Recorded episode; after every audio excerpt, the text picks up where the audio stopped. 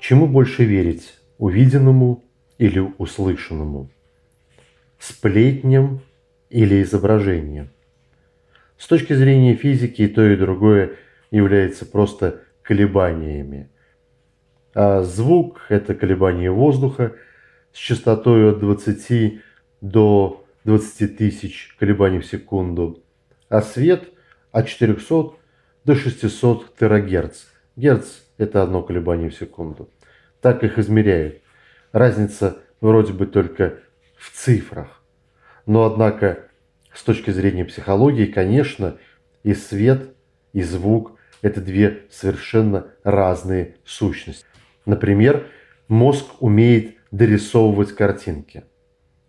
Типичные иллюзии, где уголочки создают образ треугольника или квадрата, где вы додумываете изображение лица или вазы, эти обманы, что изображено на картинке, или когда, например, старинная игра «Найди семь различий», или, например, мы можем наблюдать сразу за несколькими экранами, но со звуком можем смотреть только один фильм.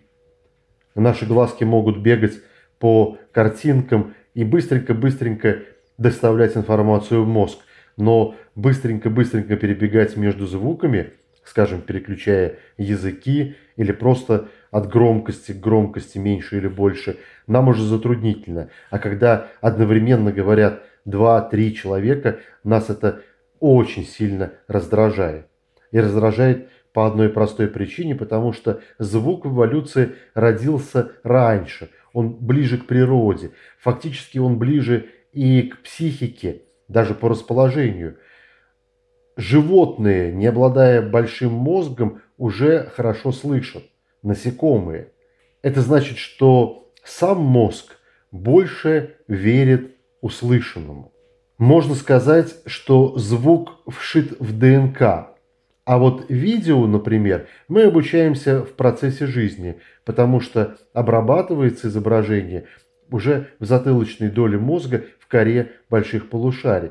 Ребенок учится видеть, учится различать от ощущений к восприятию и созданию образов э, на протяжении всей жизни. Поэтому именно цивилизация, именно культура человека и развитие его мозга заставило людей больше верить изображению именно в социуме, социальным изображением.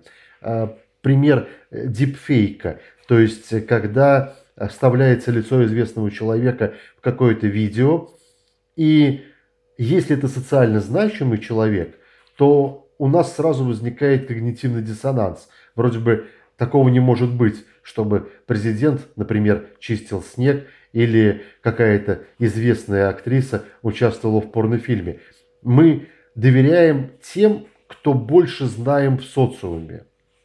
Э, если в дипфейк ставить какую-то неизвестную социуму фотографию, то он не произойдет никакого впечатления, это не покажется обманом. А вот со звуками так не происходит. Если мы подменяем какие-то звуки, подменяем голос, то не возникает ощущение обмана, не возникает ощущение когнитивного диссонанса. Наш мозг привык к любым извращениям в сфере звука. Можно сказать, что мы верим глазам, но не сомневаемся в услышанном.